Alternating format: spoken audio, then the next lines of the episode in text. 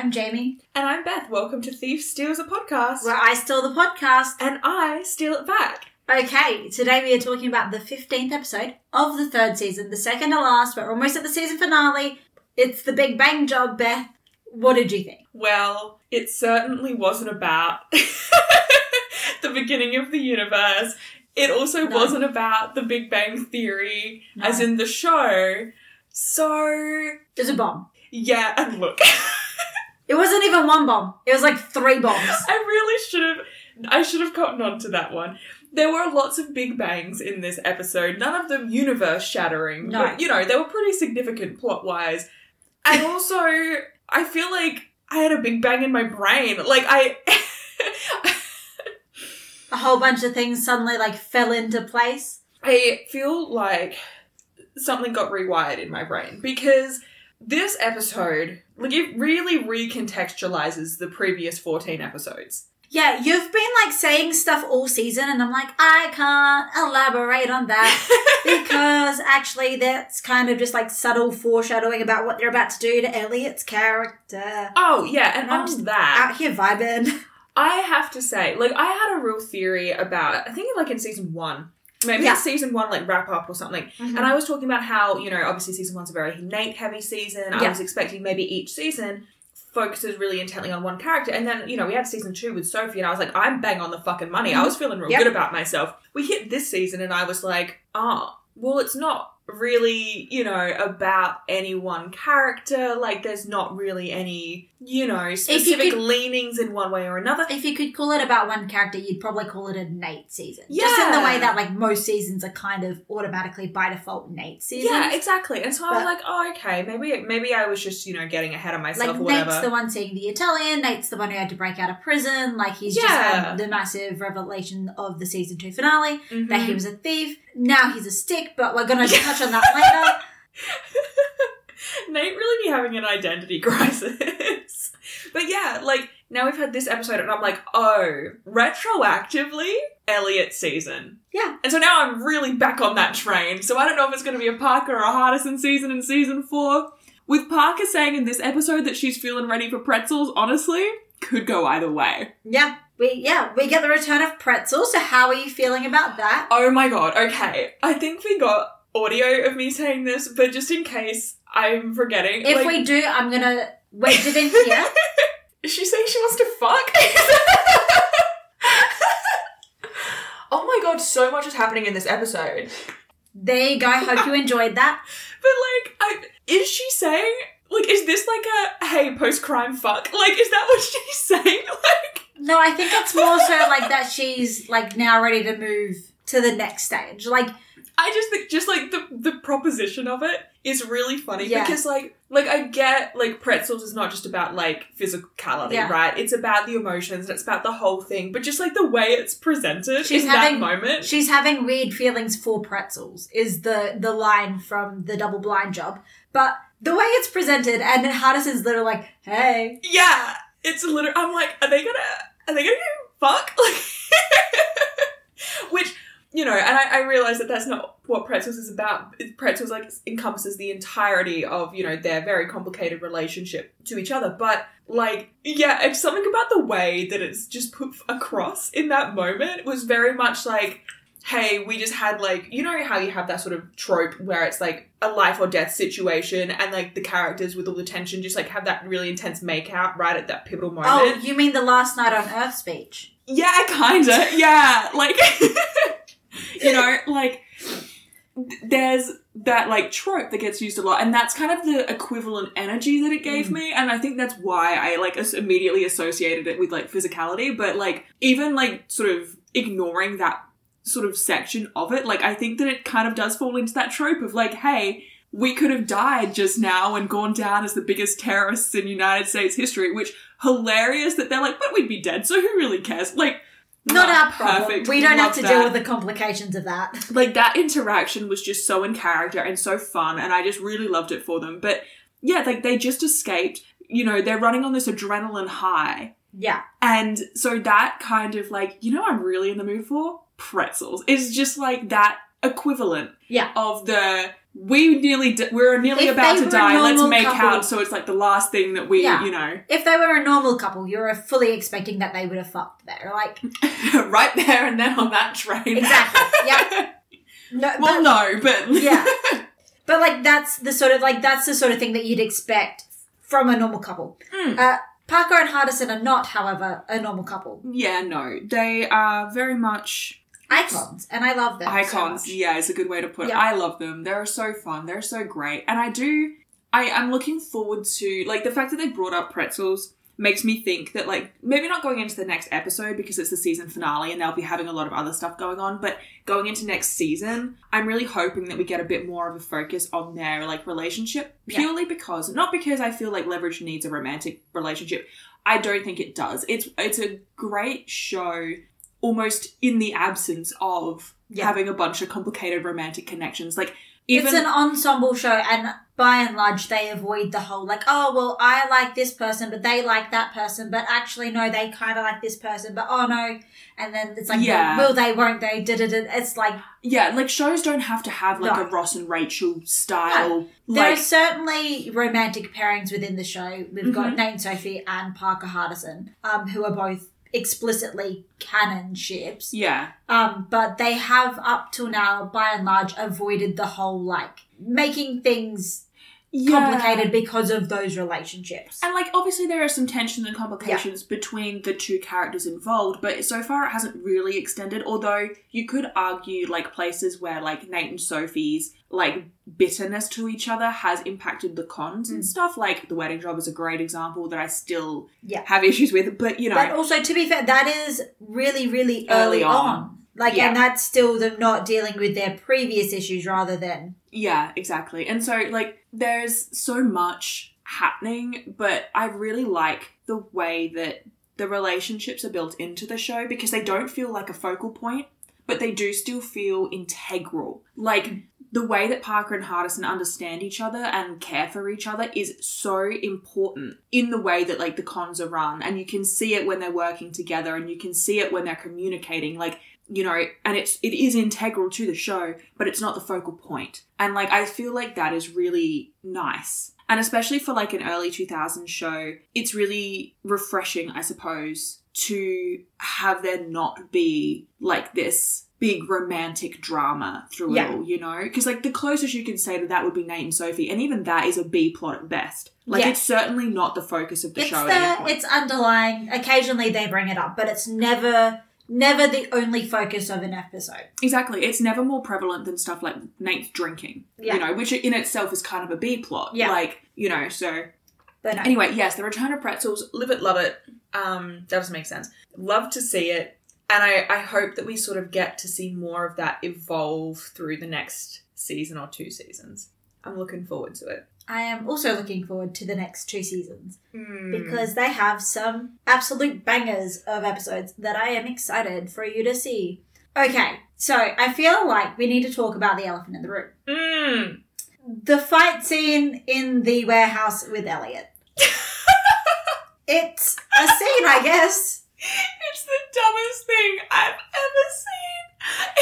ever seen. It starts out, and it's pretty solid. Like, it's, oh, yeah, this is a massive moment for, like, a shift in characterization yeah. for Elliot. It's a massive, like, from the context we can get implied that for a long time, Elliot has not killed anybody. Like, he no. has strictly been incapacitate and yeah. move on. This is the first time I actually was thinking about it while I was watching it. I was, because when he says to the Italian, he goes, do you really think you can take down Moreau? Like, can you actually? Yeah. Like, can you guarantee me? She's like, yes. And then he looks at the gun and I was like, oh.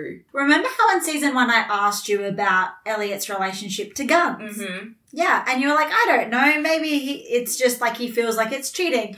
Oh, yeah. no. He has very specific and extensive trauma relating to guns. Yeah.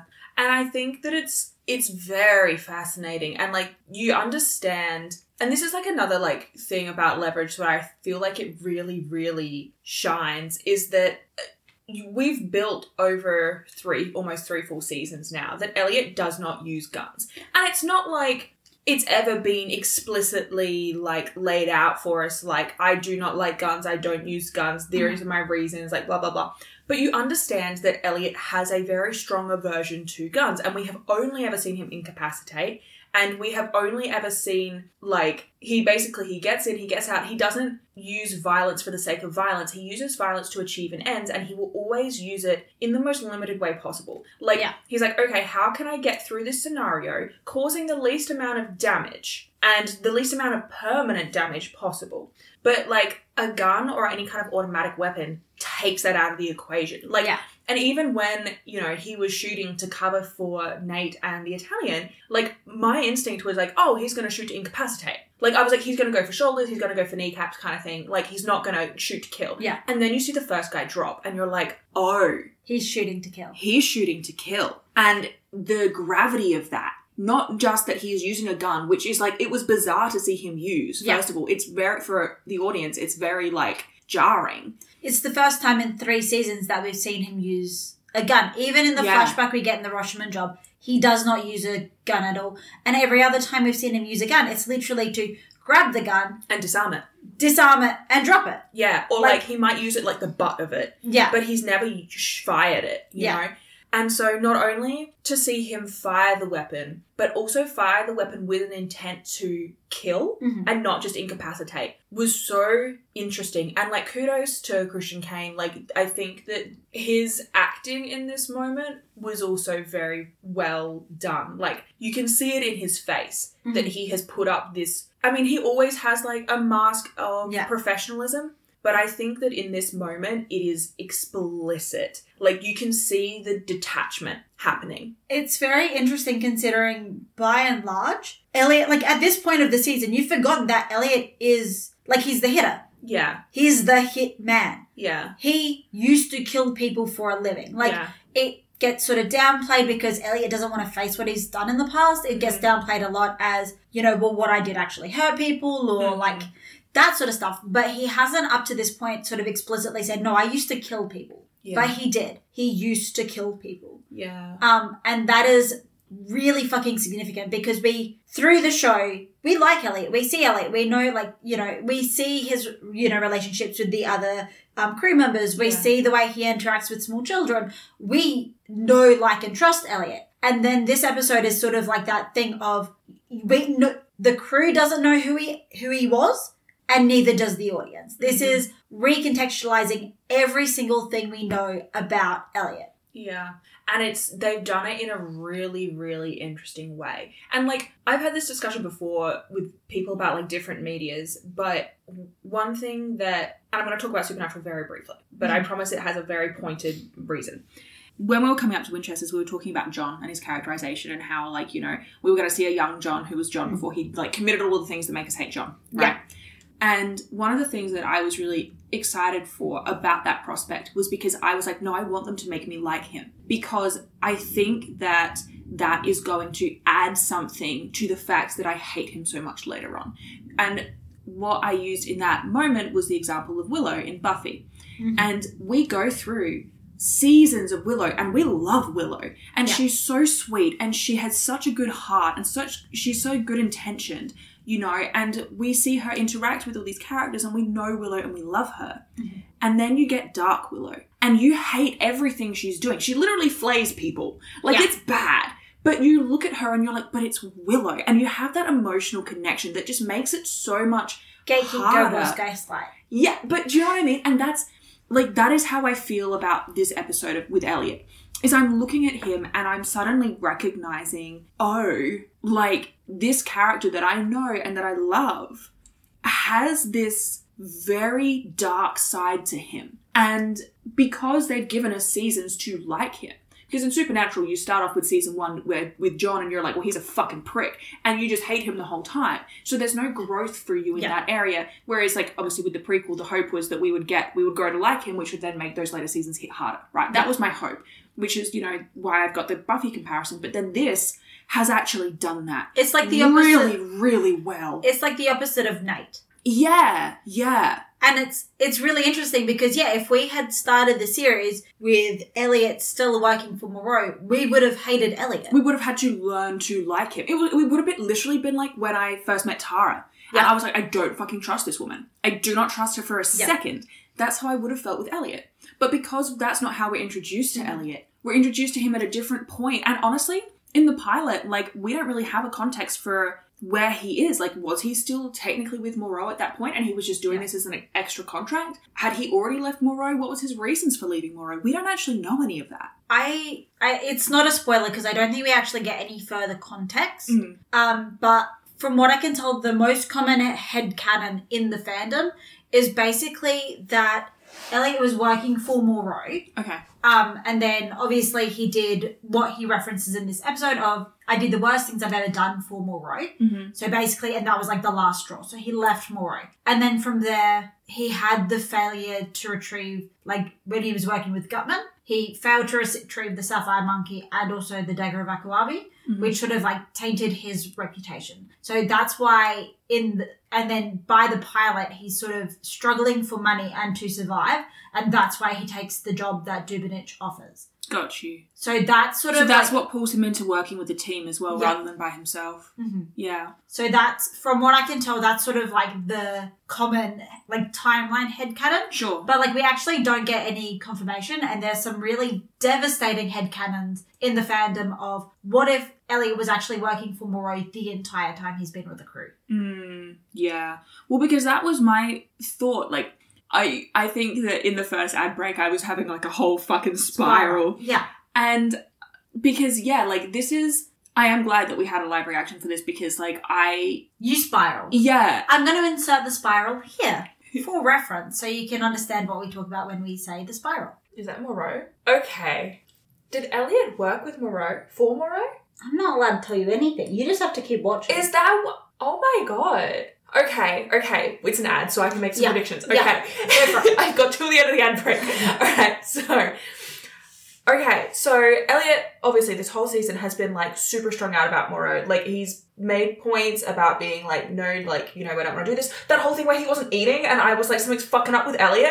Okay. Because, like, why else... Okay, not only did he use his real name, but they recognised his real name. Which means that they must have him on some kind of list of people that they need to be aware of, or they just know him because he has, like, a name in, like, criminal underground kind of thing, which would make sense.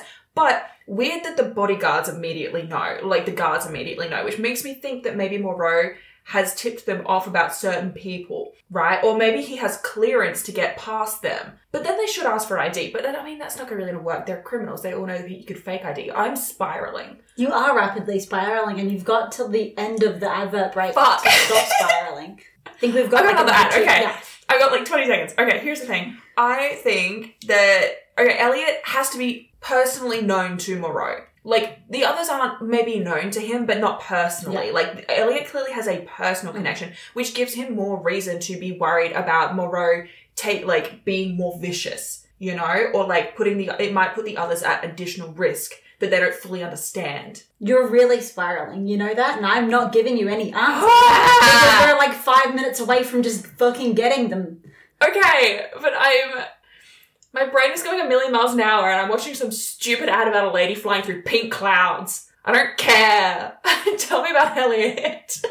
Care responsibly. Oh my God, this ad break is lasting forever. That's a cute dog though. So to summarise, basically you think either Elliot's so well known and has maybe gone against Moreau or something and he's known that way, or like because he actually knows Moreau. I think he knows Moreau somehow. Capacity. I think maybe they used to work together or something. Wow, that was such a spiral. Good job. Thank you. Um, but like I think like a lot of the season I've been saying how I'm like frustrated because I I just I know that there's a plot there. Yeah. And I'm trying to see it and I know that they're putting clues in, but the thing is that they're the kind of clues that will only make sense in retrospect. Yeah. And like as soon as the second that Elliot gave his real name, mm-hmm. that was the clue that I needed that made everything else like make sense. I was like, oh, oh. And then suddenly everything was clicking together. Yeah. And I was like, okay, so there's basically only two options. Either Elliot used to work for Moreau or Elliot is somehow otherwise known to Moreau. But like th- they were the only yeah. two, right? And it makes sense that Elliot used to work for Moreau. It makes sense with his characterization. It makes sense with his, like, you know, reluctance to talk about his past. It makes sense with how shifty he's been all season. It makes sense with him not fucking eating. And, like, I don't know... Yeah, and by the way, I never even noticed that he didn't eat. Yeah. Like, I, that's something that I'd never spotted because mm. I just wasn't watching that closely ever before. And then you were like, oh, it's weird that he's not eating. I'm like... Yeah, I was so certain that that had to be something. I was like, okay, I guess it's my turn to gaslight a little bit here. You know, and, and how did that make you feel, Jamie? See... My issue is it's not big enough. Like, I need to gaslight you more severely. Okay, I'll try to make some more insane kind of random takes. But, like, it's nice to know that that, like, honestly, like, that for me was the one thing this season where I was like, I genuinely cannot figure out why they did that because it had to be intentional. But I couldn't figure out what the intention was. I'm like, something's up with Elliot. Yeah. Like, I know something's up with Elliot, but I, I have no and context also, for what. If you remember in the second half of season two, there were those episodes where Elliot was being kind of, like, creepy and predatory, and you were mm-hmm. like, this is really weird. This is what they normally do to villains to make them more villainous. Yeah. And I'm sitting here going, oh, yeah, we're about to hear season three, a k a. Elliot's villain arc. Yes. Elliot's villain arc. So I was like, I don't know if it's necessarily, like, intentionally tied in. But, like, if you view the show as a whole, mm. it certainly does lend weight to, like, and it, it's it's a really subtle way of hinting, oh, actually, no, Elliot's going to be yeah. not the villain next season, but... Everything is not as it seems. Yeah. Yeah, and I do think that that's really, really interesting. I am so fucking glad that the food thing ended up meaning something because I was so, so certain about that. Yeah, I know, and, like, again, I've never, like... I would say it's intentional. Like, yeah, there is no way... it has way, to be. It has to be. There is no way that it's not intentional. And so that's why I was trying to flirt, like, oh, do you think that maybe, like, just Elliot's more worried than the rest of the team? And, and do you know what? He, what he is. Yeah. That's the thing. Like, he's not eating because he's anxious. And, like... Because he knows that this family he's built... Because he's scared to tell yeah. them. He thinks that this might be the straw that broke the camel's back. This yeah. might be the thing that finally loses him his found family. Yeah. Like, he's so terrified of losing the team mm-hmm. that instead of telling them the truth, because he's worried that telling them the truth would lead to the lead to them leaving him, yeah. that he actually puts them in more danger by not telling them. Yeah, yeah. On it, like, Elliot is in such a complicated position right now because he... knows that because of his former association with Moreau, the team is at risk. Yeah. Right? Because now they're on Moreau's trail, and the problem is that not only do he and Moreau have, like, a personal connection, that doesn't just mean, like, oh, Moreau knows how Elliot works, which puts them at risk. It doesn't just mean, like, oh, Moreau, you know, has more of, like, an insight. It actually means that if they have any part of their con that relies on someone not recognizing Elliot, yeah, that doesn't work, no. you know? And, like, if they get any wins, like, you think that people aren't... You think Moreau isn't actively trying to track Elliot? Yeah. To know what he's up to as a person who used to be part of his most inner circle? Like, he would be stupid not to, and Moreau is clearly not stupid. And also, if we look at the King George job, Elliot never interacts with Keller because Keller would recognize yeah. Elliot. And, like, it, it's these little things of, like, they've just built it in over the season. And, like, you don't even notice yeah. that he doesn't interact with Keller and the King George. Because why would you? Because why would you? Yeah. Elliot doesn't normally interact with them anyway. But Elliot only interacts with the henchmen mm-hmm. who yeah. aren't going to recognise him. Yeah. So it's, like, it's just built in. And he's in this, this such a tricky position where if he stays and he doesn't tell the team the truth, he is putting them at increased risk. If he leaves... and doesn't tell the team the truth. Like, if he just nopes out of there, yeah. right? He is Cascoded. leaving them... Cascoded. He is leaving them so fucking vulnerable and wide open, right? Yeah. But... If he tells them... If he tells them, do they walk away from him? Which not only would be emotionally devastating for him... Yeah. But would leave them open, wide, vulnerable. Yeah. You know? So, he's in this position where, what the fuck do you do? It is a his, lose, lose, lose. In his brain, the solution of... tell them the truth, and then they work through it together is something... His his little abandonment issues can't deal with that. Oh, yeah. Like, they his abandonment issues don't let him see that as a possibility. Mm, yeah. It's, like, I know that you keep telling me, like, oh, Elliot and Dean are, like, you mm. know, coded. And yeah. I, I, I was like, yeah, I kind of see it. This episode, mm-hmm. I fucking see it. Because it's the same. Like, Dean's number one fear is people leaving him. Yeah. Like, that abandonment. If, if you put Dean in the same situation, mm-hmm. Dean would do the same thing. Yeah, that likely, Ellie does. Likely a very similar thought process. Yeah. You know, and so it's... It's so fucking interesting. And honestly, kudos to the writers, kudos to the whole creative team, because, like, this episode, it, like, it does that really, really good thing in media where you have a reveal that is like, oh my God, I can't believe this, because yeah. it is a dramatic reveal. But it's a dramatic reveal that isn't just shocking because it makes no sense. It's a dramatic reveal that is shocking in the way that it makes so much sense. And that, for me personally, is the better of those two options. Yeah. Like, if you give me a sudden reveal where I'm like, okay, that came out of literally fucking yeah. nowhere, then it's bad. Because you haven't, it doesn't make sense. It's not well written into the show. It's not incorporated. You give me a reveal like this where it recontextualizes everything, but in a way that adds depth and, like, adds something to the character and just makes the whole thing so much more, like, rich. Because that's, this reveal that's has what been you want. Intentionally baked in all season. Yeah. And then, like, you can even see it when, when... Nate tells them that they're going after Moreau. Mm-hmm. If you look at their reactions, you can see how Elliot and reacts. Elliot was against it from the get-go. Yes. Elliot immediately was on the offensive, like, no. Like, Moreau is too much. Like, we cannot take him on. And, like, when you go back and you look at that now, you're like, fuck, because Elliot isn't just arguing for the safety of the team. He's ask- he's arguing for his own safety. He's like, we cannot go after Moreau because that's going to expose me. That is going to expose my past to you guys, and I can't lose you. Not in just the sense of if you guys go up against him, he may kill you.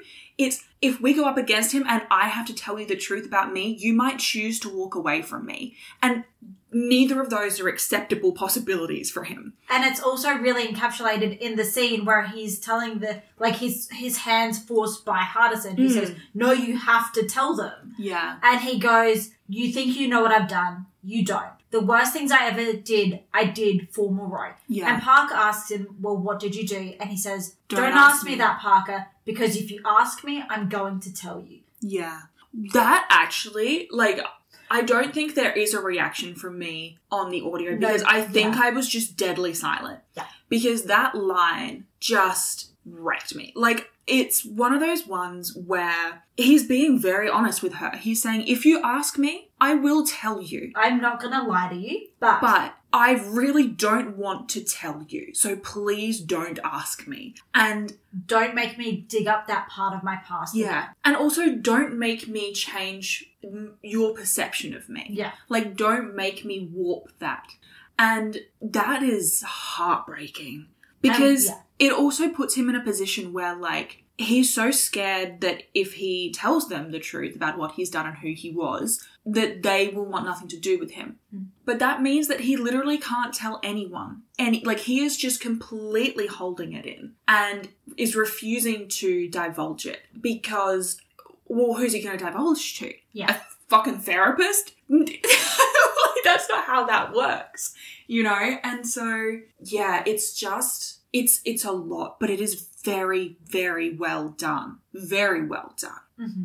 And then we get the lube scene. Oh my God. And then that's just the dumbest thing I've ever seen in my fucking it life. It comes off of this massive, impactful, like, Elliot's choosing lethal violence yeah. again and guns again to protect the team and take down Moreau. Yeah. And it's such a serious scene. You have, like, this implication of, like, taking down Moreau is worth more than Elliot's personal morals. Like, yeah. you know, like, he is literally willing to put aside his moral compass and his if it means life. taking yeah. down Moreau. And that is such a huge thing for this character.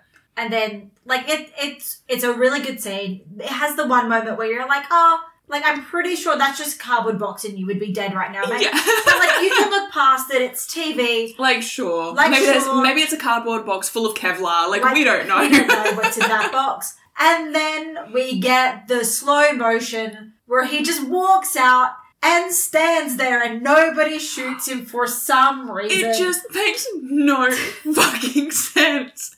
Like, it just... And I get it. Like, it's you know, dramatic effect or whatever the fuck. A significant emotional moment.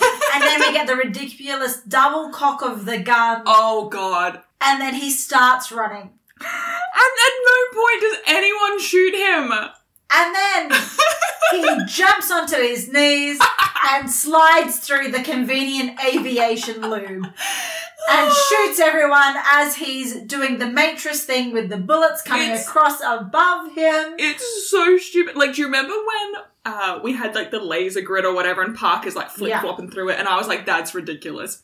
There is, no, like, I was like, I, my belief is no longer suspended. Same. Because they have now canonized that Elliot Spencer sliding on his knees across concrete through lube is faster than the speed of a bullet. I can't. To be fair, I, I don't think I don't think that's what it's implying. I, that's not the reading I got. That is, but it does look fucking ridiculous. It's so stupid. It is so. It literally is the Matrix, but worse. And that is saying something because I don't like the Matrix. And it's so we we get all of that, and then that's just the most ridiculous thing about it. And then it's immediately like it's like emotional whiplash because you go from that ridiculous stretch of a scene to Elliot's confrontation with Chapman. Yeah. And it's like, what the fuck? Like, I was watching a fucking action comedy a moment ago. He's I sliding know. through lube. I, like, what is this, the set of Supernatural?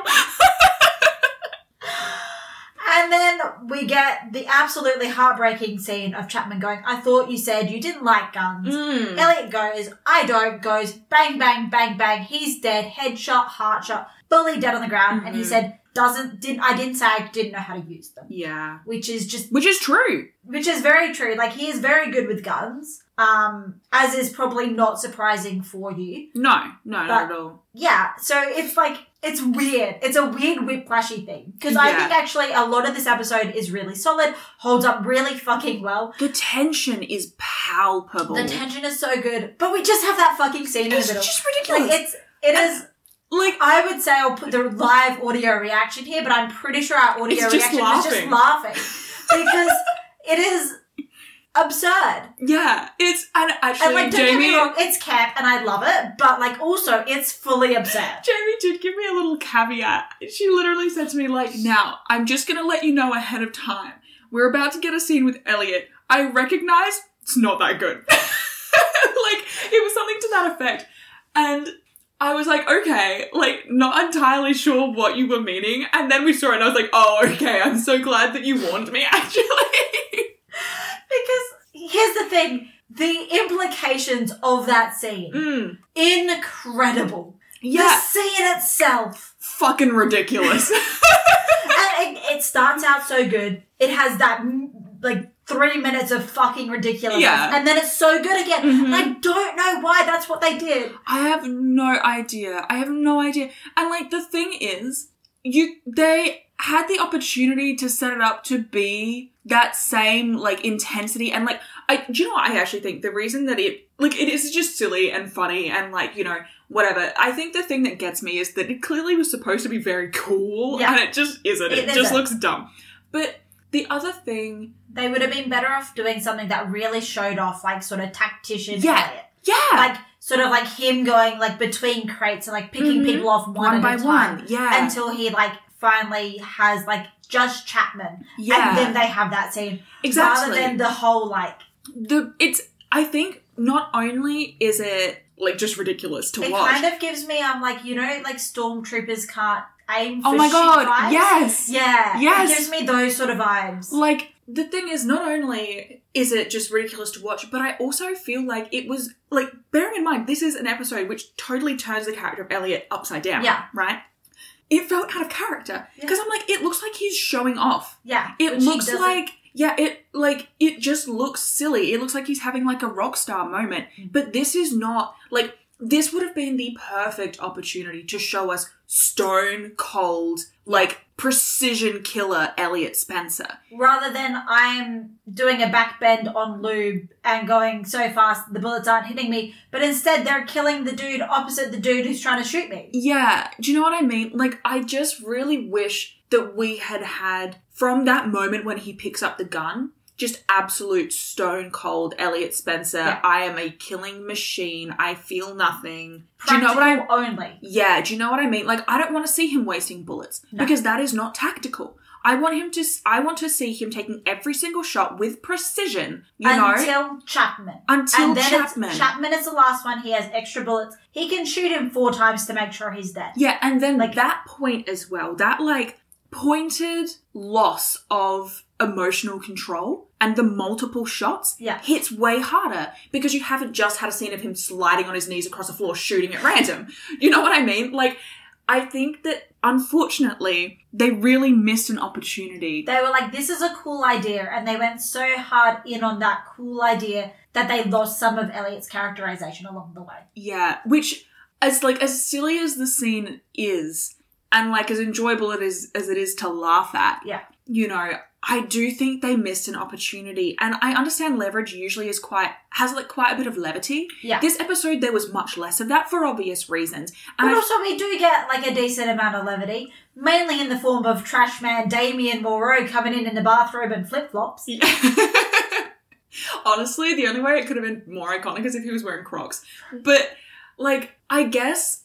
I can't tell if that scene, like that moment was supposed to add some kind of levity because yeah. we did laugh at it. But the problem is I think we were laughing at it because it was bad. Yeah, I I don't think that was meant to be comedy. Yeah. Like, I, so, I think that is played, you know how a lot of like the first season of Supernatural, I'm like, this shit is so bad, but they're taking it with the utmost seriousness. Yeah, yeah.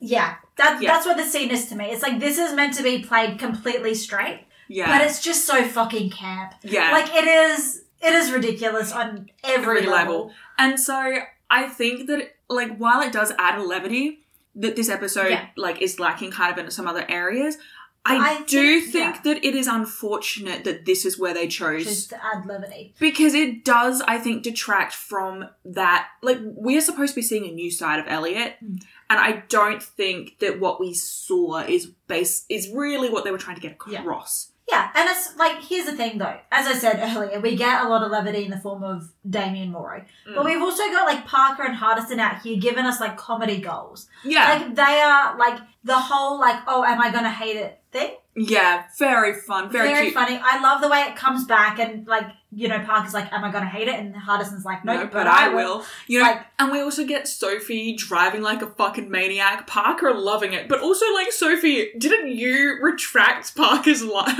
Like, like, you were like, Parker's right. When...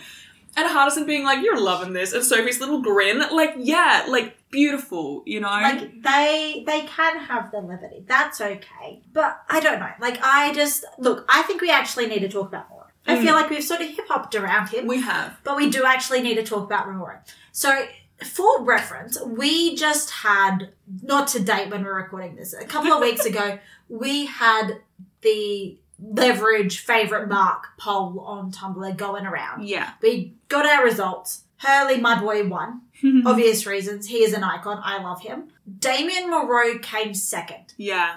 As a villain, people love Moreau. Mm. I think it's obvious why. A, yeah. He's a sassy little man. Mm. He kind of fits into, like, the poor little meow meow category as well, like, in terms of his characterization. Um, and you'll see a bit more of that next I was going to say, I don't know if I get poor little meow meow vibes from him, but I'll, re- I'll you know, yeah. withhold my final opinions on that until I've seen the end of his character arc. We, yeah, we, we get him, he very clearly knows Elliot. And he knows Elliot beyond just, like, oh, this was my employee. Yeah. Like. They were clearly close. They were clearly close. And we get his, like, his, like, sassy little, like, I love the hair, though. Yeah. Like, the white hat doesn't suit you, but the hair. Yeah. The hair suits you. Like, you know, even him just being like, oh, no, he prefers beer. Yeah. Like. There's a familiarity there. There's a familiarity there. He's a stinky little garbage man. And I feel like, actually, as a credit to Moreau, which is a wild thing for me to say, yeah. but... I think that he is using that level of familiarity specifically to get under Elliot's skin. Oh, yeah, one hundred percent. This is, like, this dude is calculated. Yeah. Like, this dude is not... There's no... It's not an accident that he, he's throwing Elliot off like this. Like, mm-hmm. it is every single... It's intentional. It's designed mm-hmm. that way. Because he knows that, I'm assuming when Elliot left, it was not... Under good... Yeah, not on good terms. Not on good terms. Because, like, let's face it, you don't leave Moreau's company on good terms. Like, I, that is not... The fact that Elliot is alive is either a testament to Elliot's just ability to evade being killed. Yeah. or is a testament to the fact that he and Moreau were on such good terms before he left that Moreau was like, you know what? Let him go. Yeah. Like, it's. I think it's got to be one of those two. Yeah. Because there is no way, like I said before, like, he was so close to Moreau and so part of that inner circle. He is a huge liability. Yeah, remember when you were saying, like, oh, I think the Italian might be part of Moreau's inner circle or previously. Yeah. And I was sitting there going, yeah, I wonder who could have been previously part of Moreau's inner circle. Mm, mm-hmm. Wild. Wild times on the Leverage. Also, podcast. I wasn't super wrong. Like, she was there. She was in deep yep. cover as one of the... Bimbos. Bimbos. I, like, I feel... I don't like... We're reclaiming the term. I, I was going to say, I feel like I don't like using the term, but, like, I... Like, she was one of, like, the pool girls. And what... Okay, here's here's one thing while we're talking about Moreau. I feel like he is a very good villain. Mm-hmm. He feels very threatening. He has that cool, calm composure, which is honestly scarier than when people, like, yep. are yelling and, like, you know, being like, oh, I'm so big and tough. Like, the way that he is so confident in his ability to get away with what he's doing and, like, you know, the calmness with which he throws Hardison into the pool. And like, also just, like, he's... You can tell that he's always thinking, like, six steps ahead. Yeah, he knows he's, his seventeen backup plans. Like, Like that last scene where, like, you know, Nate's like, oh, well, you know, the bomb. And he's like, I never had a bomb. Like, he's yeah. already planning ahead. Like, oh, this might be a setup to try and catch me out saying yeah. something incriminating. Like, yeah, exactly. You know, and so, first of all, it's actually, we'll get to this in a moment, but seeing him and Nate have that conversation was fucking fascinating. But one thing that I will say about Moreau is that they have really, really leaned into, like, the villain tropes mm-hmm. of, like, you know, the notorious billionaire. Like, he's got the private jets and he's got the red carpet and he's got the mostly naked women hanging around drinking champagne and they're in, like, you know, their secret underground cavern that's got a pool in it, you know, kind of thing. And I do think that it is a little cartoonish. Yeah. And I understand that, like, Leverage is a bit of, like, a, a silly, fun, campy show. So I don't think yeah. that it, it... I don't think it's out of place. It but was, it is one thing that I will say. It's a lot. He does feel a bit like a cartoon villain. Yeah. And that, for me, does detract just a little bit. Because I have to think that a person who is actually in this kind of position doesn't just have twelve mostly naked women hanging around him all the time. Yeah. That just seems a bit... silly, you know, especially like around while they're doing that kind of business, because yeah. the, it opens up for the possibility of someone like the Italian to break into those ranks. Yeah. Like, and also, like, the more people that you have to witness any crimes you commit, like... To be fair, though, I think in the pool scene, they weren't meant to be conducting any criminal business. Mm. Elliot and Hardison sort of just crashed the party. I guess so, but I just... I don't know. It, it for me, it does make him feel a little cartoonish. Yeah. Oh, just a little. Just a smidge. And, like, it's just that slightly over-the-top-ness. Which, yeah. like I say, I don't think it's out of place. No, not in Leverage, but... Yeah. It, like, that's your opinion. Yes. And I am, unfortunately, for everyone else, entitled to it. Though we do need to talk about the pool scene. Okay, yes. We have talked circles around yes. Elliot... characterization of this episode. We need to talk about the pool scene. Yeah. Like, clearly. Yeah. Do you have thoughts other than, yeah? Here's the thing. I okay. know that it's a scene about Elliot. Yes. I know that. But we have to take a moment to appreciate Hardison's commitment to that French accent. Because he nearly fucking died. And he climbed out of that pool sopping wet, by the way, taking that fucking sopping handkerchief out and dabbing his face with it as if it was going to do anything. Hilarious. Iconic. I love that moment for him. Hardison's commitment to the beat is unparalleled. Yes. And then flawlessly in the same accent from before, like, calmly, like, what should I go and tell my employer? I was like, sir. Also, the character development in that scene alone. Mm-hmm. Remember the Scheherazade job? Mm, he yeah. literally sees a violin and he almost breaks character. He gets fucking almost drowned. Yeah. And he manages to stay in character this week, ladies and gentlemen. That is growth. It really is. But, like, it it was so good. Like, Hardison, I was so impressed by... He has really come so far, you know? Like, even if you compare this scene with, like, when he got kidnapped by Russians a season ago. You know, like, yeah, it's just so... The French accent is still ridiculous. Oh, yeah. yeah like, I'm not saying the accent was good. The accent is bad. I'm just but... saying his commitment to it was impressive. Yeah. But, like, yeah, I, I really think that we have to, you know, take note of that. Also, I did have one small issue with the way that Hardison got out of this scenario, which is the keys get tossed into the pool. Hardison, who is fighting for his life, literally only survived because of somehow he got air out of a chair or some shit, yeah. right? There is no way that he, A, hears the keys enter the water and hit the ground near him, B, can see them clearly, or C, has the awareness to grab them in one go and then... Un- There's no way. Also, the fact that they just happen to land... Conveniently within arm's reach. It's... It is very convoluted. I do love it, but it is very convoluted. Like, it yeah. is... Like, I would... If I was in... If I was Hardinets, I would not... I would like, have died. Straight un- up. Un- unless the keys landed directly on me...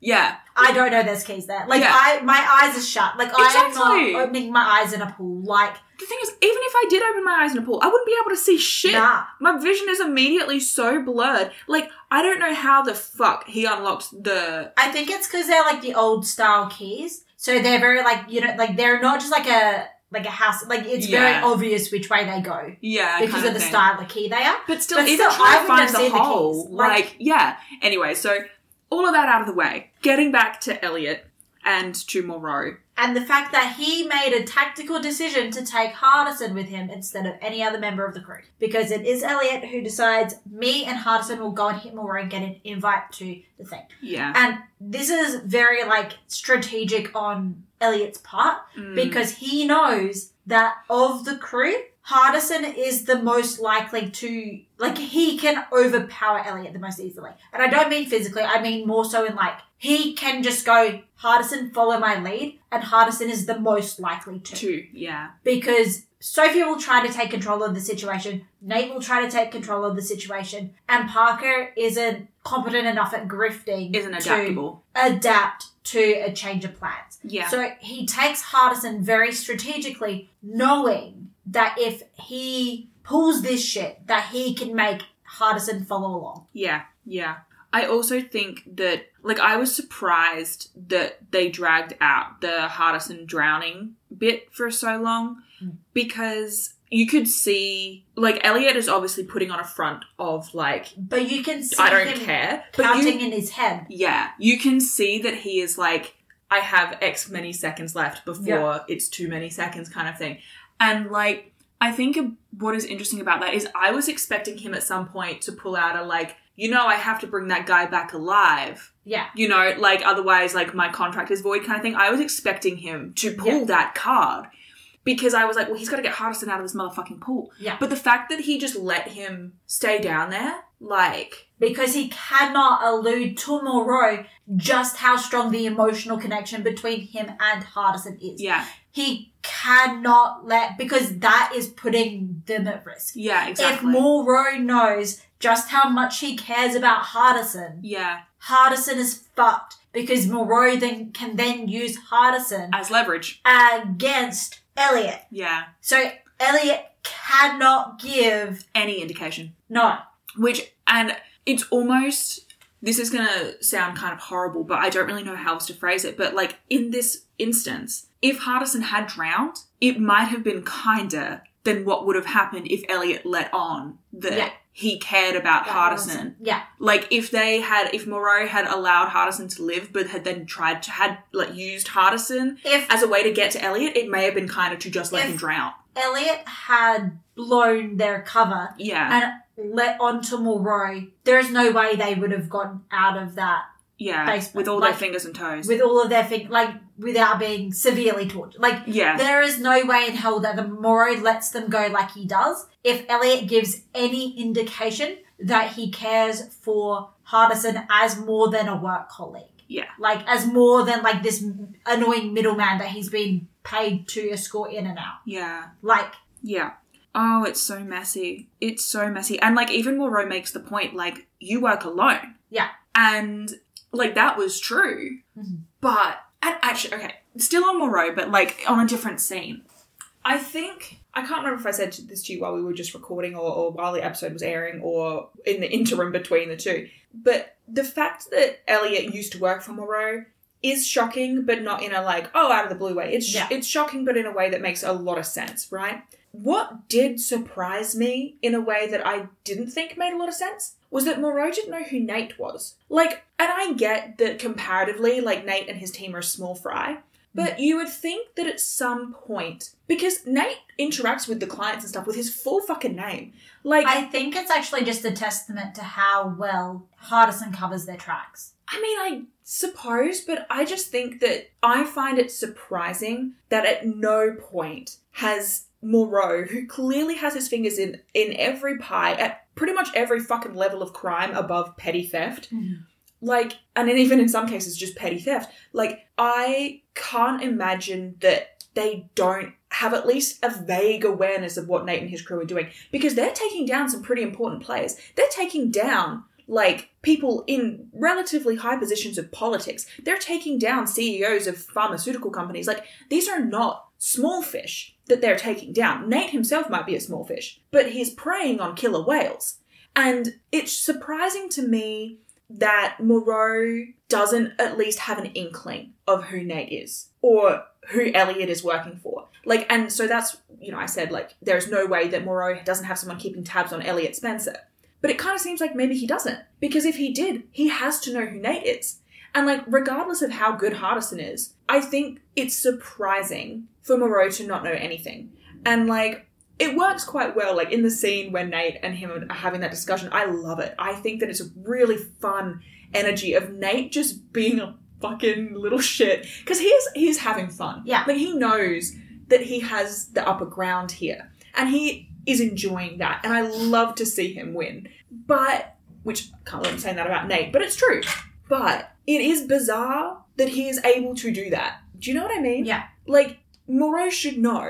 And it's almost like they're somehow playing exclusively in his blind spot, which shouldn't really be possible. And so, yeah, I don't know. I don't know. For me, it feels more like they've intentionally created a blind spot to play in. Like, you know, like, it doesn't feel accidental. I just feel like it's very convenient and, like, it's television. Yeah. So I get it. But I think that when you're looking at how intricately they've baked in Elliot's yep. emotional arc this season and then compare it to, like, Moreau just conveniently doesn't know who they are. Yeah. Like, I feel like there is a little bit of a disparity there. I probably wouldn't recognize so much how kind of loose that was if we didn't have the intricacy of Elliot's yeah. character right there. Um, but like I said, I do love that interaction with him and Nate. Yeah. I do love it. Though, to be fair, I think it also does help them stay under the radar that, yes, Nate interacts with the clients under his real name, but none of their aliases, like, whenever they're interacting with the Marks, they never use their real names. Not this season, at least. They yeah. have previous seasons, but, like,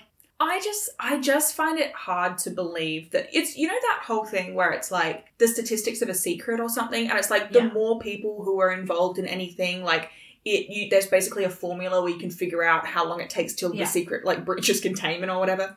Like, for me, I'm like, I think that they have interacted with their full fucking faces on display yeah. with enough people now that surely someone somewhere knows. Like, and even in, we're assuming that there is no one under Moreau's pay, like, in Interpol, who works directly with Sterling, who absolutely knows who Nate is and what their team is doing and is so definitely keeping tabs on them. Like, I just think it's improbable, you know? And, like, to be fair, it's television, you know? But I just think, like, it seems odd to me that Moreau doesn't have any kind of inkling. Yeah. You know, I think it could have been a little bit more if he had been, if he had said to Nate, oh, so you're the thing, like, you're, you've been put, yeah. putting that thorn in my side all year. Like, if he had made that connection yeah. himself, I think that would have felt a little bit more like, it would have made a little bit more sense to me because, yeah. like, he is clearly aware of the shit that's been happening in the last twelve months. I think that it would have made more sense, especially because they've obviously outlined he's a very intelligent person yeah. who knows exactly how every aspect of his operation is working.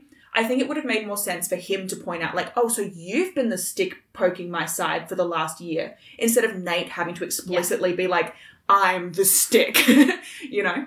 Give my boy Hardison some more credit, Bethany. I'm not saying I don't think Hardison is good. I'm just saying that there is a lot of intricacies here and there is no way no one has made a connection, you know? Give my boy Hardison some more credit. Okay, but you can't just, every single plot hole we come up against, you can't just be like, I don't know, Hardison did it. Like, that's not how that works. That's just like a permanent... Give my boy Hardison. Hardison is an icon and Hardison can do anything that he sets his mind to. I love him. So jot that down. I believe this. But I just don't think it's probable that Moreau has no idea that this has been happening for a year. Like, he's just too well connected. I don't know, man. I, I just think I just think it's a little bit...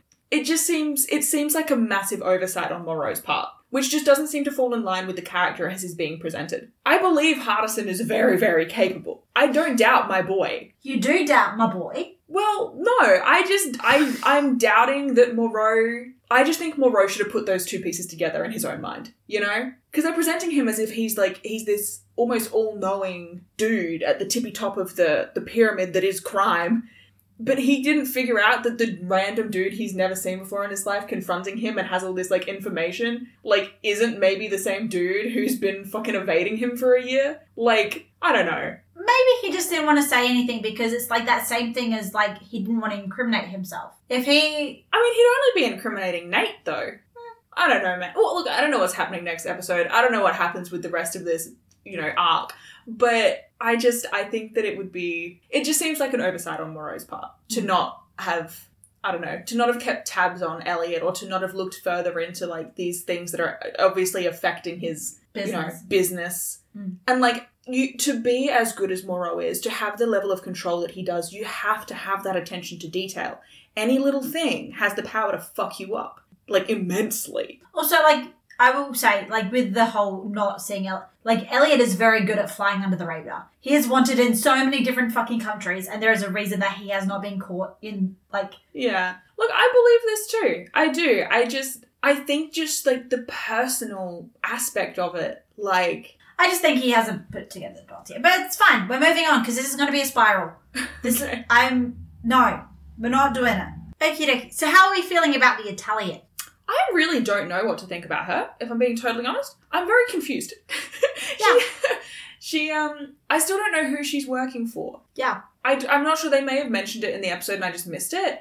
I think the only thing we get in the episode about who she's working for is, like, he had moles even in my organisation. Yeah. Which is vague. Yeah, and we get her being like, I'm in deep cover, which is really funny to me because it's, like, parallel to um to Parker telling McSweeten that she was in deep cover. cover. Yeah, absolutely. With the Russians. That's yeah. why her lips are blue, because it's been cold there recently. So fucking funny. And so I feel like I'm not quite sure about her. I did like that Nate, like, framed Moreau using her. Uh, like, I did and, like and again, that. You, you didn't believe me. I was literally just telling you the truth in the Scheherazade job. And you're like, no, I don't think that's what it could be. I don't remember what you're referencing. So when we get the the envelope mentioned the first time in uh-huh. there, I literally told you this is what it is. And you're like, I don't know if that's true. And I was like, okay. I don't remember what you said it was. I don't remember exactly how I phrased it. But basically, like, I was like, oh, so, like, or, like, he's lying and he has in fact read it and it is, like, mm. like, and it genuinely isn't what. And you're like, no, I think it has to be. Otherwise, this dude would have just, like, straight up told his brother what it was. It's like, no, because this was a file. He's scared of the people whose file it is. I don't remember this conversation in depth enough to to remember my arguments, so I can't really speak to it. I would have to go back and listen to the edit. But also it's like anti-gaslighting on my part because I was literally just like telling you the truth. And like, and you were like, no, no, oh, couldn't be that. I think that it is interesting that that was kind of the way they played it. And I do, what I do appreciate a lot about this episode is that it really shows that Nate has had a lot of cogs whirring on this in the background yeah. since day dot. And I do appreciate that because I, I've said a lot through this season.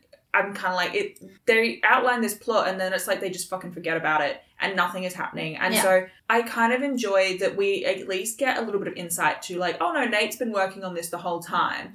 I still do kind of wish that we as the audience got to see a little bit more of that, but I get, like, having seen this episode, I get mm. why we didn't. Because I was right. Like, it is like they're doing the leverage thing where like they give you the bare fucking minimum information yeah. and then at the end they do the flashback reveals as to how they actually did it. Yeah. And like, I love that. This is just the flashback reveal episode. This like, is the flashback reveal season. Yeah. Like, literally, it's like they had individual episodes, obviously, that were individual plots, and they had their own flashbacks that were relevant to those plots. But then this whole season has been one big episode yeah. where this had the flashback reveal that yeah. shows how they did it. And, like... It's even, like leverage within a leverage. Even, like, the E M P gun. Mm, yeah, exactly. Like, we're like, okay, yeah, no, it's a piece of throwaway technology in the boost job. Yeah. Nope, super-duper fucking relevant, because that's going to be...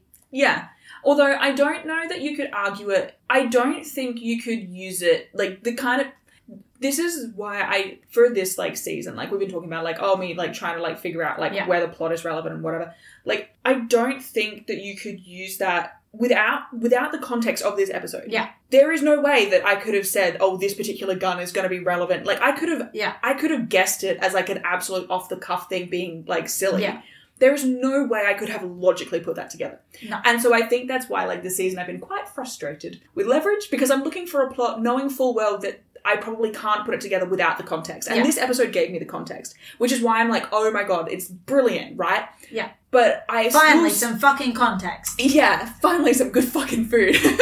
But I will still argue that I do not think you could logically put it together mm. without having these key bits yeah. of... relevance. Maybe after the ho ho ho job, you could go, oh, it's weird that they brought back that specific, like, yeah, the E M P the, gun. Yeah, Chaos, like, made yeah. specific reference of it, or, like, specifically like, stole it. Because that's, I think that's the first time, like, we've seen the same piece of technology in multiple episodes yeah. beyond, like, the standard sort of technology they use. Yeah, like the so comms. You, you could be maybe like, oh, why is that, like... Interesting that they brought it back. Interesting that we, they brought it back. Maybe it's going to be more significant. But, but you can't be like, oh, yeah, no, it's... Because it's it's also not something that the team's working on. No. So it's like it... Yeah. And it's even like, um, you know, like in the episode where Nate gives her the folder or the file. Like, like that whole episode is about getting that information, right? Yeah. But it's also like we don't actually learn anything about the information itself, and it is not brought up again until this episode. Yeah. So it's kind of like, yeah, that was probably relevant, but I have no idea how or why or under what context. Yeah. So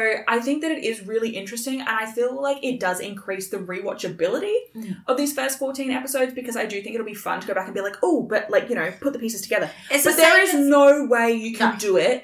Like, logically looking at the evidence you're given and put it together the first watch through. There yeah. is no possible way. No. And it's the same with, like, the season t- season two and the season two finale. It's mm. like, if you rewatch season two, you can go, oh, they mentioned police corruption in Bellbridge. Yeah. Oh, they mentioned this. Like, oh, they... Yeah. It's like all of these little tiny, like, blink and you'll miss a moment yeah. that tie into the overarching plot. But you don't know that they're tie-ins to the overarching plot. You think they're just throwaway moments. Yeah. I also, though, would maybe argue that I don't think it can be counted as foreshadowing. And my reasoning for this is that, like, be, just because they use a particular piece of tech in one episode and then that tech is relevant to the finale, I don't think that classes as foreshadowing. Like, because it's just an item that they're using. And it's not it's like a Chekhov's gun. It's not like, oh, no. we're going to specifically put this here and make a point of it.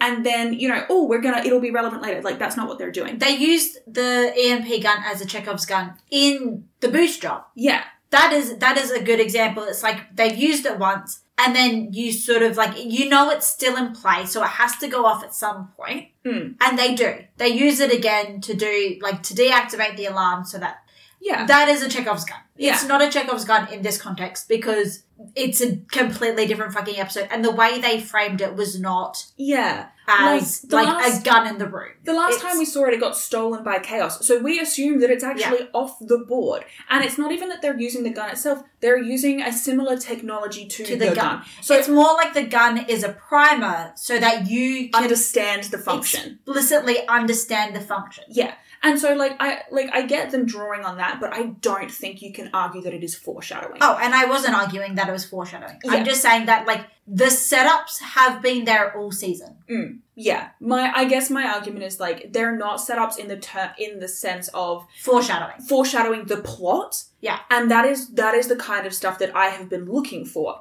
because I was looking to connect the pieces of the plot, but that's not really how it works. But it also, in looking even for throwaway stuff, like there is no reason that they have given us that like that piece of tech that Hardison used in that one episode is any more important than any other piece of random tech he has used in any other episode. The only reason it's more important is because we see it in two episodes and not one. Yeah, and even in saying that, like the ho-ho-ho job I said last week, honestly, I don't even know if I personally would count it as canon, because it's just such a silly, fillery episode mm-hmm. that it just feels like, oh, it's a silly, fillery episode. They're just bringing this back for the sake of bringing up like a bit, mm. you know? And like Chaos steals it and like the whole, like it, it's it's more of like a, a gag. Oh, I wrecked your van. Yeah, like, you know, like, and so it doesn't feel like it, and honestly, this could be like credit where credit's due. Like, it doesn't feel like they're reminding the audience specifically of this technology, but they are, you know? So, yeah. like, it, I think that that's a clever use, but I still would not consider it to be like foreshadowing. And I, I feel like there is not much in the season that you could consider foreshadowing except for Elliot's behavior, which we've touched on, but. Yeah, I think that that's maybe the only thing I could class.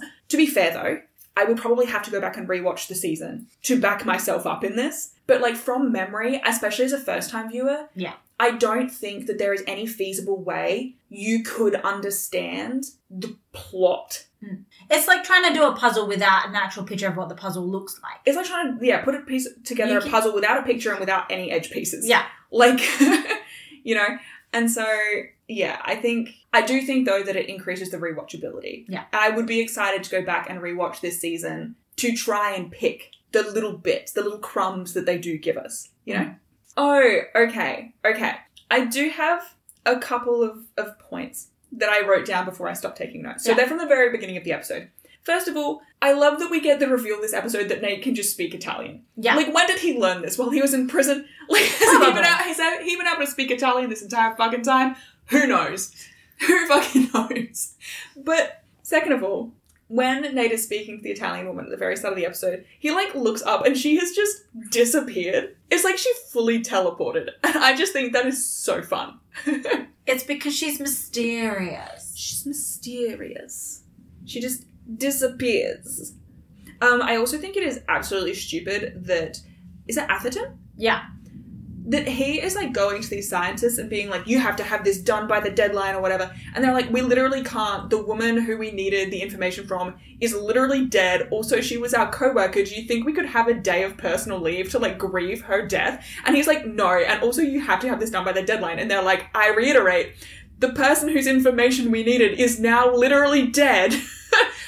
we so, can't do that. I will say, though, it is... That is Atherton scrambling to cover for Moreau. Mm. That's, like, canonically, because Moreau is the one who had her killed, and now he is trying to scramble to get it finished so that Moreau doesn't kill him.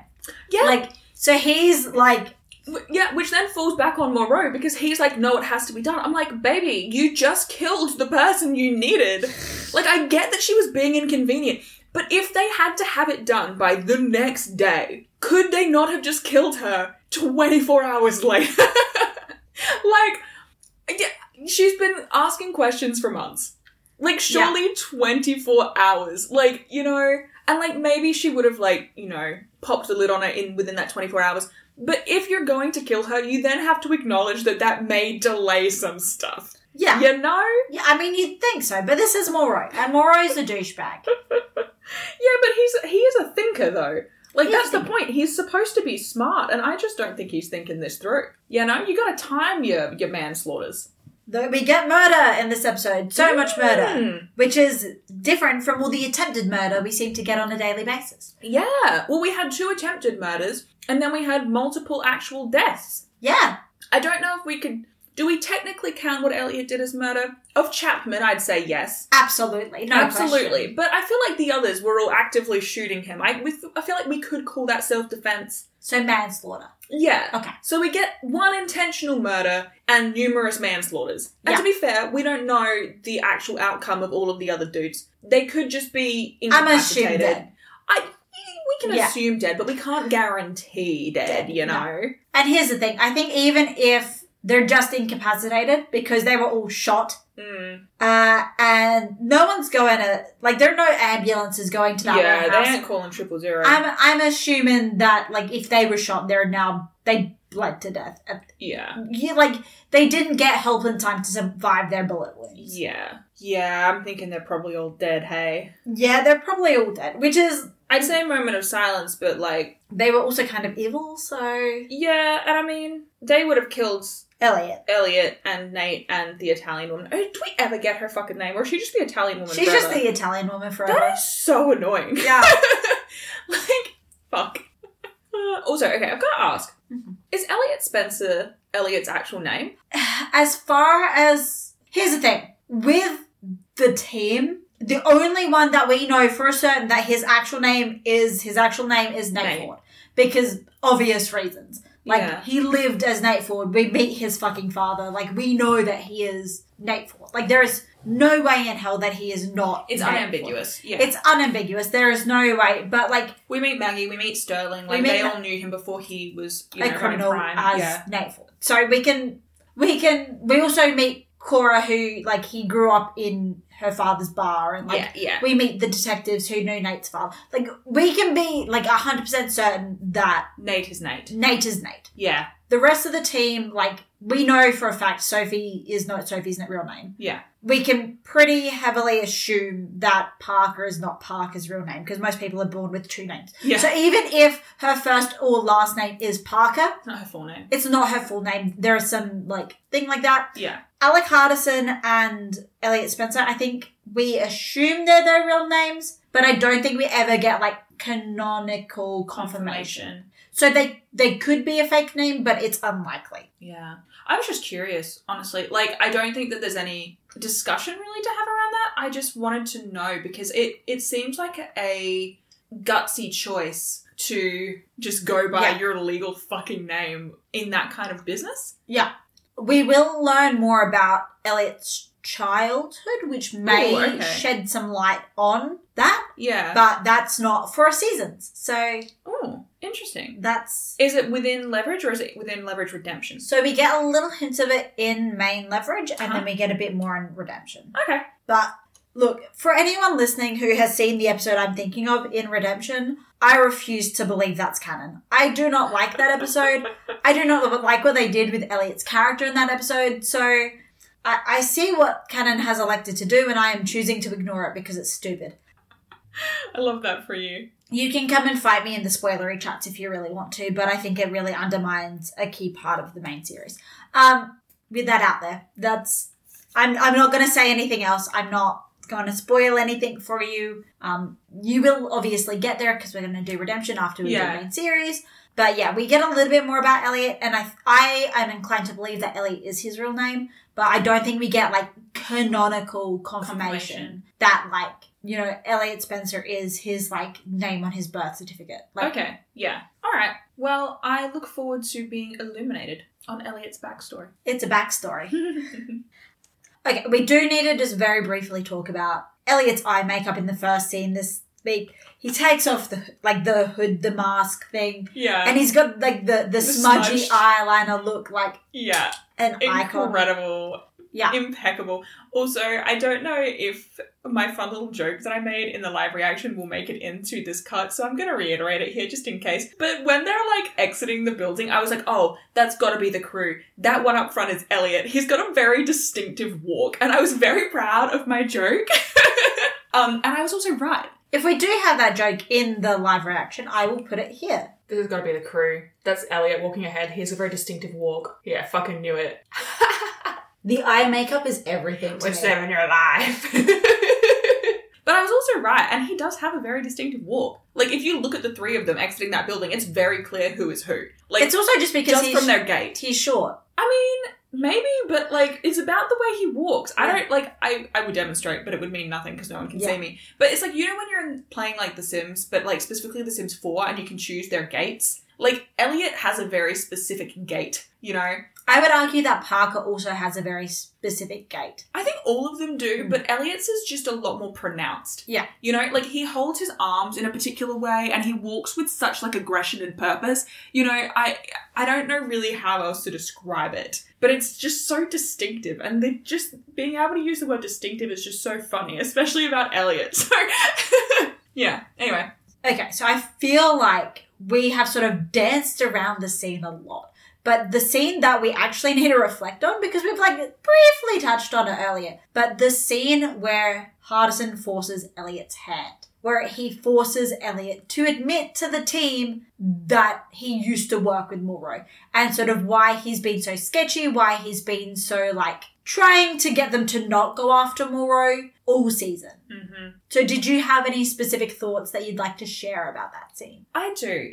Funnily enough, not in regards to Elliot so much, but in regards to Hardison and Hardison's rage. This is now two season finale part ones in a row where Hardison has every right to be fucking furious with another member of the team. Last season it was Nate. This season it's Elliot.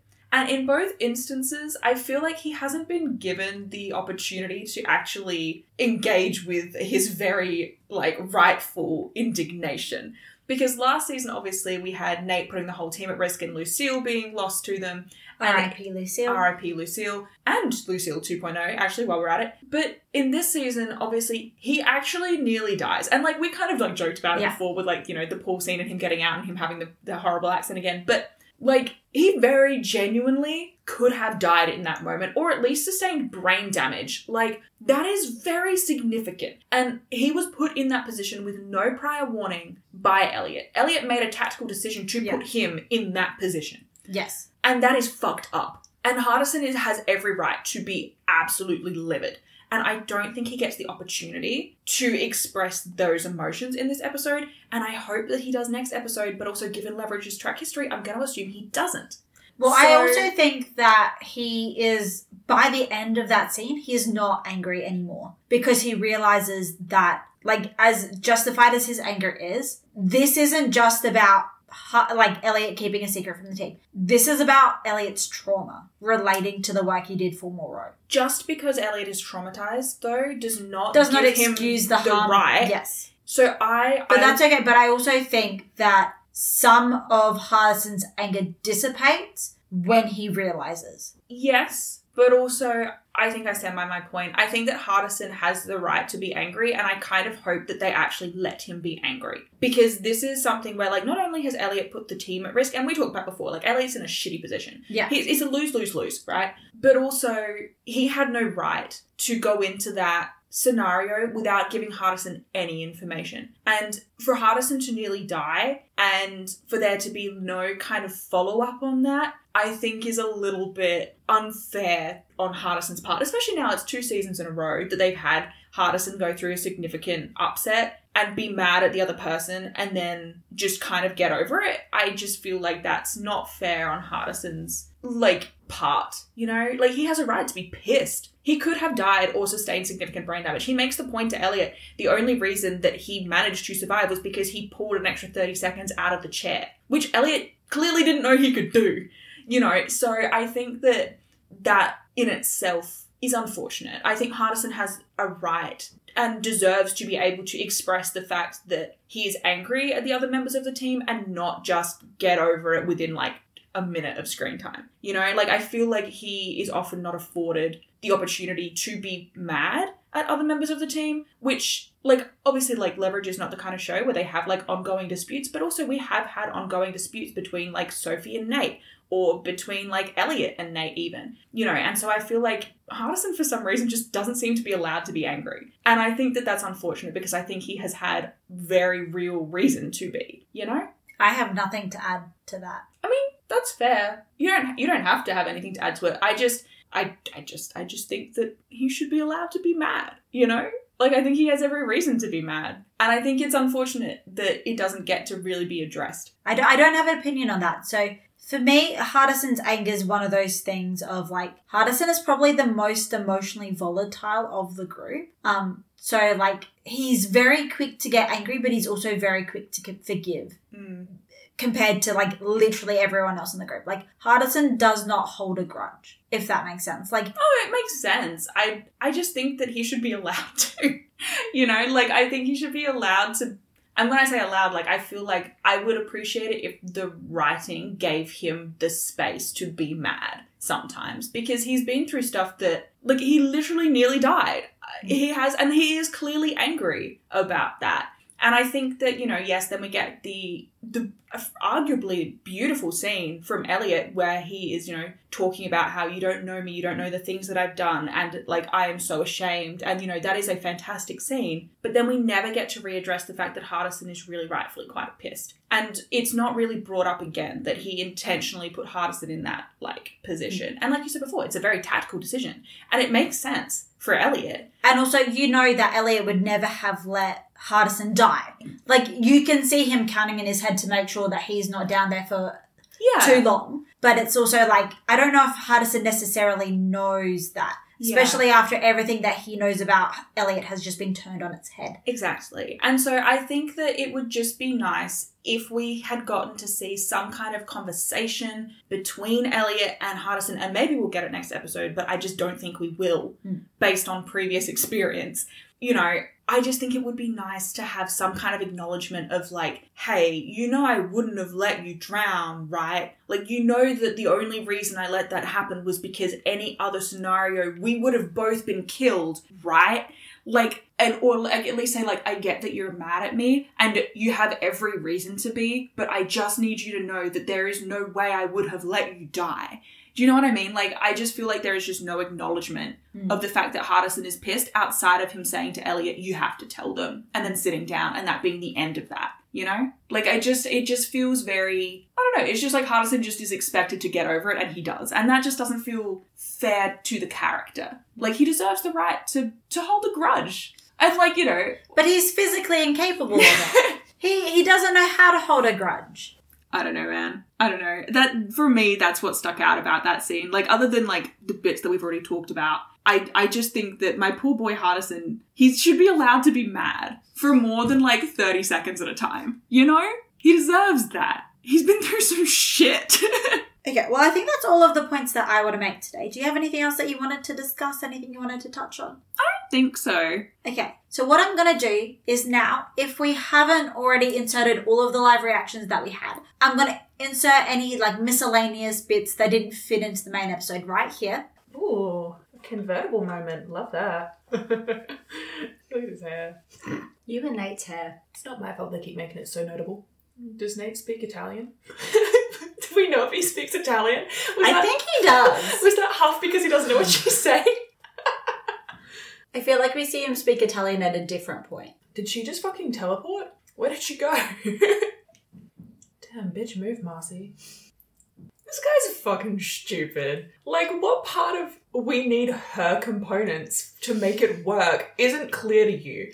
He's a fucking dickhead. Well, he's stupid. It's not even about being a dick. It's just being thick. Oh, Sophie and Parker look incredible. It's not enough to distract me from my spiral, but they do look great. They do. Those glasses actually kind of suit Nate. Mm. Better than last time we got glasses in them. Oh my god, the swimming pool is giving such B B C Sherlock energy. You know that with Moriarty? I'm pretty sure this predates B B C. To blow up John? I'm pretty sure this predates B B C Sherlock. Okay, well then B B C Sherlock imitated this. They're going to know each other. Oh, I feel like Hardison and I are sharing a brain right now. Complete confusion? No, but surprise. Like, I'm not shocked because it makes sense. It makes a lot of sense. The surprising thing about it to me is that Elliot has such a priority on safety, and this is so important to the team's safety. It's surprising that he didn't clue them in. Doesn't look anything like a fucking fish, Sophie. Sophie, babe, in what world does that look like a fish? So how are you feeling? Well, I'm having a lot of complicated emotions. Here's the thing, like, Elliot, first of all, this recontextualizes the whole season to be an Elliot season, and I think that's fun. Mm-hmm. Um, but second of all, like, it's interesting because it's the kind of thing where I'm like, yeah, that makes a lot of sense. Like, I don't think you could feasibly, like, I don't think it's the kind of thing that Like, you could guess it, but I don't think that it's the kind of thing that, like, they've given you enough to actually feasibly be like, oh, yeah, that's a likely possibility. Mm. I think it's the kind of thing where you could be like, oh, wouldn't it be funny if Elliot had used yeah. to work for Moreau? Like, but I don't think it's the kind of thing where you could be like, oh, yeah, they've actually given us, like... Oh, yeah, there's the the clues are all in how Elliot's acting odd yeah. or different. Like, it's about... being like, oh, something's up with Elliot this season. Yeah. But there's no necessary, there's no specific evidence that points to this being the thing that's wrong with Elliot this mm. season. Because you could just put it down to like, oh, they're, they're just writing him different this season. Like, because mm-hmm. it's subtle enough that it's not like. Well, it's like me having that whole point about like hyper-focusing on him not eating. I know. I was like, fuck, I've never even noticed that he's not eating in that scene. Yeah. But also like, yeah. That makes total sense. Like, he's anxious. Like, he's worried. He's looking at his team of people that he loves and he's thinking about the danger that he's putting them in just by implicitly being there, but also knowing that if he leaves, he is only going to leave them more vulnerable than they would be if he mm-hmm. stayed. So, like, the safest tactic is for him to stay, but by staying, he is opening them up to a vulnerability. And so it's... But also he's so ashamed of who he is and what he's done while he was working for Moreau that he's never actually going to be able to tell Voice them it. Yeah. unless...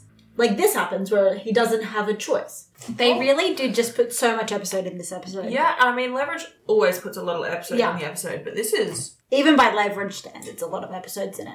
I can't imagine watching this live. I think this would have... Killed some people? I think this would have, like... I don't even know. It would have done something to some people's brain chemistry, though. I feel like... Also, when this was airing, they didn't have a renewal yet. Mm. So, like... Because next next season, that season finale was meant to be the series finale. It was like by some miracle that they got renewed for the fifth season. Oh my God, so, Supernatural coded. Um, like, and I can see why that's why they would have, like, that. It would have, even if they ended on season four, it would have been, like, yeah. it wouldn't have been a bad, like, I prefer the actual ending we got. But, like, it, it feels, the, the actual ending that we got feels more final. Yeah. But I do also understand how next season's series finale could be. Could have been it. Okay, so he does speak Italian. But did she know that? I didn't steal a country? That's ambitious even for you, babes.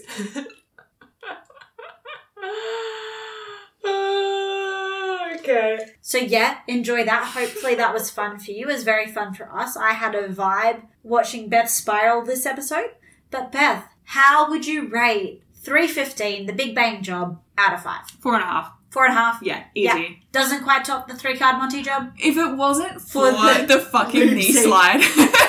Like, the knee slide and the fact that my boy Hardison doesn't get to be mad. Like, those two things are what drop it down for me. One, because it's just silly, and one, because I'm like, for fuck's sake, guys, let Hardison be mad. Yeah. Like, just let him be angry. Please, God. um, but, yeah, I think I think that's fair. It, I really, truly enjoyed this episode. It was very, very fun. I'm so glad to finally have... I'm really glad to finally have a face to put with the name Moreau. Yeah. I love that the face that I have in my mind is complete with a bathrobe and flip-flops, yeah. which um, I am just going to say, we're saying flip-flops for the sake of Americans. They are called thongs here. Yeah, here in Australia, it is called thongs. But unfortunately, bathrobe and thongs hold a different, different connotation.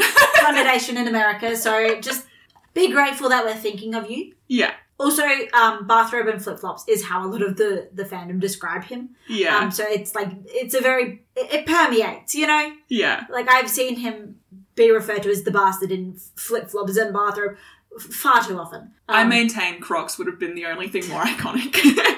Imagine if he had little buttons on his Crocs. Crocs and a Speedo. But he, stinky little bastard man. I'm excited. We get more stinky little bastard man next episode, as is probably not a surprise. Yeah, I'm not sure. Or anything like that. They literally tell us at the end of this episode exactly what they're going to do. So, Beth, how do you think this episode ties into finding Moreau? Well, I think the fact that they found him probably is what ties into them finding Moreau.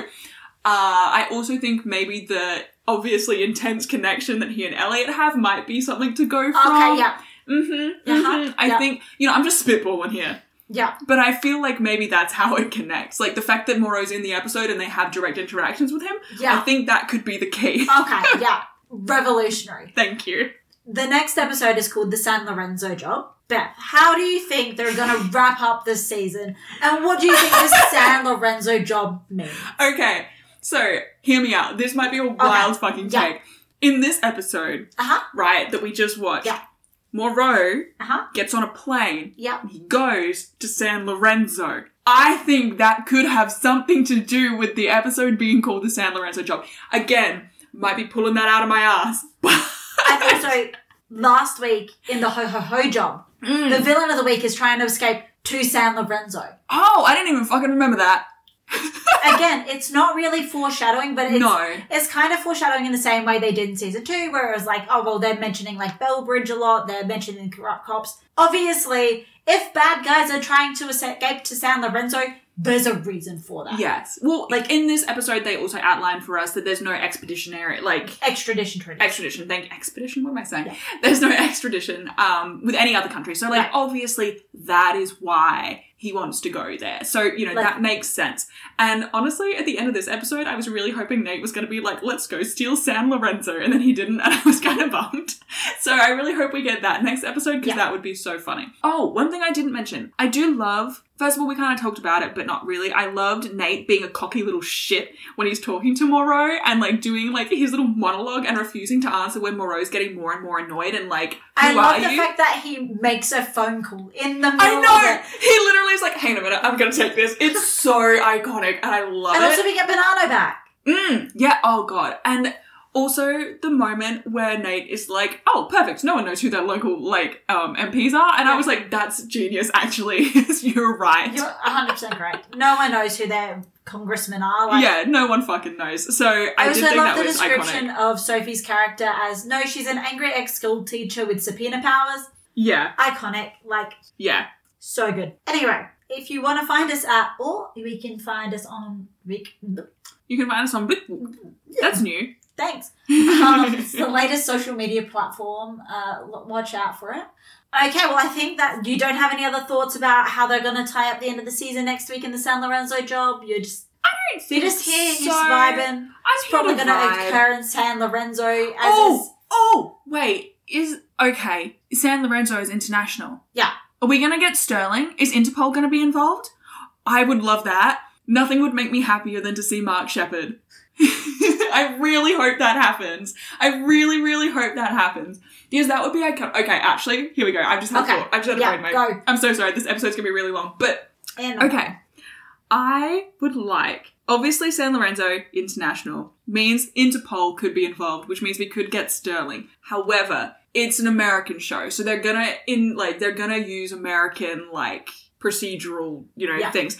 I would really, really love if he ends up being arrested on U S soil by the F B I, and Taggart and McSweeten are the ones who get to arrest. I that would just make my entire day. That would be so great if we get Sterling being the one who helps them take him down, followed by an arrest made by McSweeten and Taggart. I, that would make me so happy. So fucking happy. That would be just the cherry on top. Because the number of fucking arrests that those two have taken credit for, that the team have orchestrated, this would be the, like, the creme de la crop. Like, do you know what I mean? This would be just the pinnacle of that. You could not best it. It would be hilarious. And also, I just really like Mark Sheppard, and this is the perfect point for them to introduce him because they've made a point of him working for Interpol. We haven't really had him this season, so I would love that. Okay. That's that's that's not really my prediction, although it is totally possible. It's just what I really want. Okay. Yeah, that's okay. I'm no comment, obviously. Okay. Yes, obviously. If you want to find us anywhere else other than listening to us ramble for like an hour every week, you can find us on various social media platforms, including Twitter, Tumblr, Discord. Eventually, we'll probably have a TikTok up and running. I don't know when that's happening, but eventually we'll, we'll do something with that. But thank you so much for listening. If you want to interact with us at all, you can find all of those links in the link tree below. And suggested conversation topics include... any possibly more iconic outfits from Moreau. Yeah. You know, like mm-hmm. a style icon, Damien Moreau. Yeah. What are we thinking? You know? Yeah. I'm thinking of Bunnings hat, like a bucket hat, mm-hmm. but specifically Bunnings branded. You yeah. know the one. I'm thinking fully nude except for a Kiss the Cook apron. Yes. That's it. With the Bunnings hat, obviously. Yeah, with the, obviously, obviously. Yeah. And some tongs, just to round it out. I, I just... He and Elliot actually met in culinary school. I want to know what your, like, headcanon timeline is for, like, sort of Elliot's professional journey. Yeah. From working for Moreau to Leverage crew team member. Mm-hmm. Because, like... I, I think, yeah, I don't think we actually get any canonical confirmation of exactly sort of what the timeline was, but I think it would be interesting to see how everyone else has sort of interpreted the vague information that we've gotten. Mm, I would also be interested in that. Okay, the other thing that I would like to know is, did anyone else... Like, did any, now that I kind of know, like, obviously, like, the wrap-up, and by next week before this episode airs, I will know how the season ends, so you don't have to worry about spoilers. But, like, did anyone at all put together, like, figure any of this out before this episode? Like, did anyone at any point in this season go, oh, my God, Elliot worked for Moreau? Like, yeah. If you did, on your first watch-through, obviously not, like, once you've been able to go back with context, please tell me at what point you figured it out. Because I genuinely am interested to see if anyone did. And, and not, for the record, I did not work it out before this episode. Like, mm, yeah. And not in a way of like, oh, haha, wouldn't it be so funny if, but like in a genuine, like, oh, there was a moment where they did something that was intentional that you picked up on, that you were like, oh, I think that this provides evidence that Elliot worked for Moreau. Like, I would really like to know out of genuine interest. And, like, to be fair, mind you, all season, I've been laughing very, very hard because Beth keeps on going, what if the Italian's working for Moreau? What if, what, what if the Italian is working for Moreau? I, I really think the Italian is working for Moreau. I, well, I thought she I, could be in his the Italian inner circle. Is, the Italian is working for Moreau. Mm. As, like, even if she's working for Moreau undercover, she's still working for Moreau. Yeah. But also... Elliot's right there. I know. Because, like, the thing is, now that I know it, I'm like, oh, fuck, you know, like, that makes a lot of sense. It's just that I wouldn't have picked it without being told. So, like, I no. just... And there are so many moments in this season that I wanted to point out as, like, oh, mm. this is ele- evidence for the plot twist. But if I pointed out all the evidence for the plot twist, mm-hmm. that's not... allowing Beth to find out in her own time. Organically, yeah. Like, it's like, if I point this out, then Beth's gonna read into it. Exactly. And, like, the moment that Elliot just used his, like, the moment that they asked him, and who are you? And Elliot yeah. paused, I was like, oh. And then he gave them his real name, and I was like, oh, fuck. And that's when everything clicked into place. Like, that is the only context I needed. We did talk briefly in this episode about, is Elliot his real name or not? It doesn't really matter if Elliot's his real name or not. Elliot is the name that he uses. Yeah, it's the name that people recognise him by. Yeah. Yeah. So regardless of whether it's the name on his birth certificate or not, that doesn't really matter. What matters is that is the name that he uses on a daily basis. Mm-hmm. And if that name is connected to criminal activity, he, like... Yeah. He would have to rebrand to get away from it. I love the concept of a criminal rebrand. That's so fun. Anyway. Thank you so much for listening to us today. We have had a lot of fun talking about the Big Bang job. Please join us again next week for the San Lorenzo job. I am so excited for one specific scene in that, and I think that's going to have a lot of fun. So I please, look forward to it. Please join us again then. Thank you so much for your time today, this evening, tonight, midday, morning, I don't know, breakfast, lunchtime. eleven Z's. eleven Z's. Second breakfast. Yeah, three a.m. four a.m. Who knows when you listen to us? We had a lot of fun recording this. Hopefully you had a lot of fun listening. Bye. Bye. Also, I'm very sorry if I was bumming you out. I really wasn't meaning to, but I kind of get the vibe that maybe I was. But, like, I just want my boy Hardison to be able to have his emotions. I want him to be able to feel his fucking feelings for, like, one second. And they don't let him. It makes me sad. But I'm not trying to attack your favourite Blorbo show. I just, I'm sad because they're also some of my Blorbos now, and I just want them to have happiness. And Hardison doesn't get to express his emotion, which means he's not allowed to fulfill his happiness, you know? Did you breathe it all through that? No.